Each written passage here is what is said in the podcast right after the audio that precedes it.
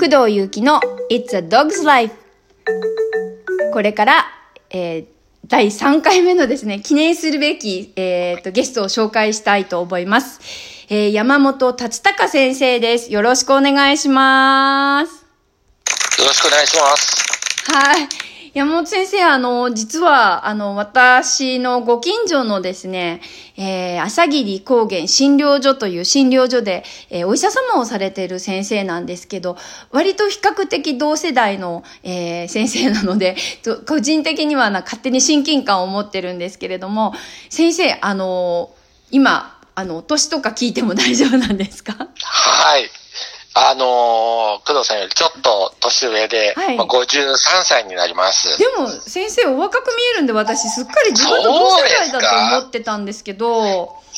若く見えますよね。あのーそうですか、ね、いや、そう言っていただけるととっても嬉しいです。いや、多分あの先生が、あの、やっぱり生きてらっしゃるその生き方みたいなのがすごくこう反映してるんじゃないかなって思うんですけど、今回あのですね、先生にゲストをお願いしたかったのは、先生から、あの、私先生を見ていてですね、すごいなんか斬新なあの医療というか、今から本当に必要とされる医療に取り組まれてるなっていうのが、私の中ではちょっと感動してる部分があるので、ぜひともあの私の番組にですね、先生にあの出ていただきたいなって思ったわけなんですけれども、先生はあの朝霧高原で診療所をされてるわけなんですけど、もともとあのその自然医療というか自然療法というか、あのアンドリュー・ワ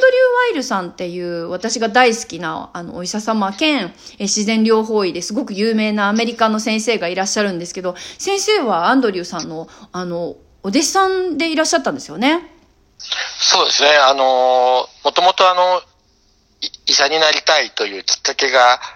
まあ、ずっと小学校から大学までやっていたラグビーなんですけれども。先生、ラグビーやってらっしゃったんですか？もうずっともうラグビーばっかというか、ラグビーばっかりやってたんですね。え、じゃあ最近ラグビーめちゃくちゃ流行ってるんで、きっとすごい興奮して見てらっしゃるんですね、テレビとかも。そう、あのー、やっぱり感動してというか、うん、昔思い出しますね。へえ、いや、全然なんか先生、文、文系なイメージがあったんで、ちょっとびっくりなんですけれども、先生はもともとそもそもお医者様になりたかった理由とか、な、何歳ぐらいから、さっきおっしゃってましたけど、すごい若い頃、まあ、小さい頃からっておっしゃってましたよね、比較的。あ、そしてあの、そう、ラグビーを始めると、やっぱり打撲とか捻挫とか、怪我が、ええ、ありますけれども、うん、あの、一般的にはそういう怪我の時、整形外科に行くんですけども、はい、まあ、整形外科行っても良くなったり、良くならなかったり、えー、することがあって、たまたま中学生の時に、針治療を受けたんですね。はい、中学生の時に。そうなんです。そしたら、まあ、膝が痛くて受診したんですけれども、えー、おばあちゃんの鍼灸師さんが、えー、あの、脈を、脈を見たりとか、えー、お腹さすったりとか、えー、当時中学生の自分としては、このおばあちゃん僕の言ってること聞こえてないんじゃないかと思ったんです。えーえー、そう。だけども、あの、施術いちじかん終わった後、とっても体が楽になって膝の痛みも消えて、まあ、びっくりしたんですね。で、ユーザー側として、整形外科的な、まあ、そういう西洋薬の科学的な医療と、はい、この伝統的な医療がどうして一緒に受けれないのかなと、いや、両方あったらいいの、いいのになっていうのが、まず一つの医者になるきっかけでした。その東洋医学と西洋医学の融合ということですよね。そうですね。それを融合させたかったっていうのがお医者様になりたかった理由みたいな。そう、両方できる医療従事者になりたいなっていうのがきっかけです。ああ、なるほど。今日ですね、実はあの、今ラジオを聞いてる皆さんに、えっと、言っとかなきゃなと思うんですけど、今ね、先生、電話で話してるんですよね。はい。そうなんです。すいません。いや、とんでもないです。私もなんか、初めて電話で、あの、ラジオ収録してるんで、ちょっと緊張してしまってですね、最初すごい間違っちゃったりとかしたんですけど、今、こういう時代ですからね、今日先生お休みだということで収録させていただいてるんですけれども、今、電話で、あの、電話を通してですね、先生にね、あの、登場していただいたわけなんですけど、はい、今、先生は、あの、どういった活動をお医者様としてされてるか、あの、ご紹介いただいてもよろしいですか？はい。あの、朝霧高原診療所という、先ほどご紹介いただいた診療所が、はい、ちょうどこの地域では、ごじゅういちねんぶりの医療機関なんですね。そうですよね。ないですもんね。そうなので、もう本当に、えー、私内科がベースですけれども、はい、皮膚科とか小児科とかちょっとした外傷、はい、まあ、そういうことを見る地域の医療ということで、えー、やっています。で、ただもう一つ私があの東京からこの朝霧に引っ越してきた、はい、まあ理由というのが、はい、この一つはあのアンドルー・ワイルが西洋薬と東洋薬っていう、はい、まああのこともあるんですけども。はい、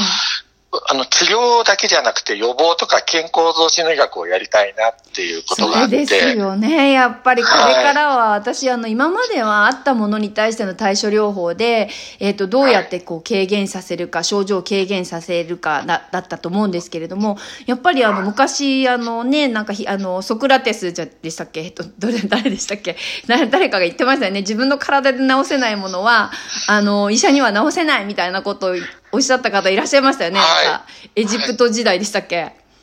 ヒポクラテス。そうですね。あの、はい、えっ、ー、とー、何でしたっけ、すっかり忘れちゃった。あの、ヒポクラテス。ヒポクラテスでしたっけね。はい。でも私、それで先生の、その、やら、今これからされようとしてる医療についてすごく興味があるわけなんですけれども、やっぱりこれからは予防の医学っていうところですよね。そうですね。あの、戦後というか、やはり西洋医学も戦争に対して、ええ、戦争で怪我をした人に治すとか、感染症を治すっていうことで、西洋医学は発達してきましたけれども、ええ、本来の医療の原点っていうのは予防とか養生なので、ええ、やはりそこに、もうちょっとその、重点を置く。え、予防とか重点、養生に重点を置くということに関して言うと、今度食とか環境というところにつながってきますので、うん、そうですね。まあそういうところに重視した、まあそういう環境っていうのを提供することも一つの医療じゃないかなと思って朝霧でやってます。あー、でも、あの、なかなか先生の、まあ先生のお年だから逆にそういうところに興味があったのかもしれないんですけど、どうしてもなんかお医者様っていうとドイツ医学っていうか、やっぱ西洋医学に偏りがちなような気がするんですね。なんか予防医学よりよりも、まあ、比較的最近そういうのに興味持たれてる先生とかも出てきたとは思うんですけど、なぜまた先生はそこに興味を持たれるようになったんですか？これはあのー、やっぱり東洋医学をやってますと、ええ、例えば昔もうそれもヒポクラテスと同じ紀元前から、はい、ただよっつの医療の段階があるうちで、ええ、一番重要な医療従事者っていうのは食事をアドバイスしたり、はい、日常生活をアドバイスして病気にさせないという医者が一番その最高位の医療レベル、医者、医療従事者なんですね。はい、で、やっぱりあの救急医学的なものっていうのはそのよんだんかいで一番下の医療、医療従事者だったんです。あのアメリカの医療は全く逆なんですね。はい。はいはい、とにかく叩いていくというか。そうですね。その場所の。ならなければいいんですもんね、一番はね。そう、そうなんです。例えば、あの、よくいある、今の日本人の死因である癌についてもそうですし、まあ、血が関わるものは全て食べ物からって言っても過言ではないですもんね。そうですね。本当なので、食べ物とか、ストレスとか、うん、まあ、もっと言うと空気とか土とか、まあ、そういう、より根本的なところが、もし、ダメになってしまうと、いくらいい医療機器ができて、医療いくらいいお薬ができてもなんか本末転倒な感じがしてくるので、まあ、そこをもう一回見直すっていうところだと思います。うん、そこにやっぱりこう特化してるというか、先生がやっぱりこう目を向けてくださってるっていうのを、私なんかもそういう気持ちを持って今の生活に入っていったので、すごいそういうのを聞くと嬉しいなって思うんですけど、やっぱりそういうこともあってこの朝霧を選んだわけですよね。はい、そうです。富士山が見えて、水がきれいで、空気が良くて。そうですね。あとは、あの、標高がさんびゃくメーターからせんメーターっていうのは、このヨーロッパの記事で、中山保養地といって、健康増進活動にいいよというゾーンがあるんですね。はぁ。そういうのもあります。あと、ね、先生のところで今標高いくつぐらいですか？ななひゃくですね。ななひゃくメーターです。ね、それぐらいだといいですよ。本当はせんメーターぐらいだと、何でしたっけ？ちょうど地球の中と同じ圧になってすごくいいんだとかっていう説がありますよね。そう。せんメーターぐらいまでが中山保養。それを超えるとね、ちょっと高山的なものになってきて、えーまあ、冬はちょっと厳しくなりすぎちゃうことがあるので、そうですよね。それで、うん、さんびゃくからせんって言われてますね。ねえ、今の朝霧だってかなり辛いっていうか寒いですもんね、冬は。そうそう、いらっしゃいますね。え、もともと先生はどちらのお住まいだったんですか？育っ、育ったのはどこ、どこだったんですか？生まれたのは川崎で、あ, あとはずっとあの、あの、三軒茶屋という世田谷に住んでました。あ、そうなんですね。すごい都会ですもんね。三軒茶屋じゃもうにひゃくよんじゅうろくは通ってるし、高速はすぐ近くだし、もうごちゃごちゃなとこで全く違う環境に来たわけなんですけど、あのこういうところに住んでて、先生はなんか何か趣味を持たれたりとかしてらっしゃるんですか？こうなんか若い人には結構暇なエリアじゃないですかってよく言われますよね。先生はお忙しくされてるんであれだと思うんですけど、先生なんかこういうところに住まれてて、どういうふうにこうご趣味とかされて生活されてるんですか？あの朝霧高原診療所は村の中にある、まあ、診療所ですけれども、はい、その健康増進のための施設という富士山西洋園とひつきクラブっていうのがやっぱり両方とも結構広くてにまんつぼずつぐらいあるんですね。すごい、よんまんつぼ、えー、そこで何をされるんですか？なので本当にあの森の中入っていくと本当野生動物とは日常的に出会えますし、はい、日本カモシカと会ったりノウサギと会ったりすることもできますし、なるほどね。それから、うん、あとちょっと水源があの湧き水が出ているので、そこに水を取りに行ったりとか、はい、あとは薪割りをしたりとか、はい、あと体に良さそうですね。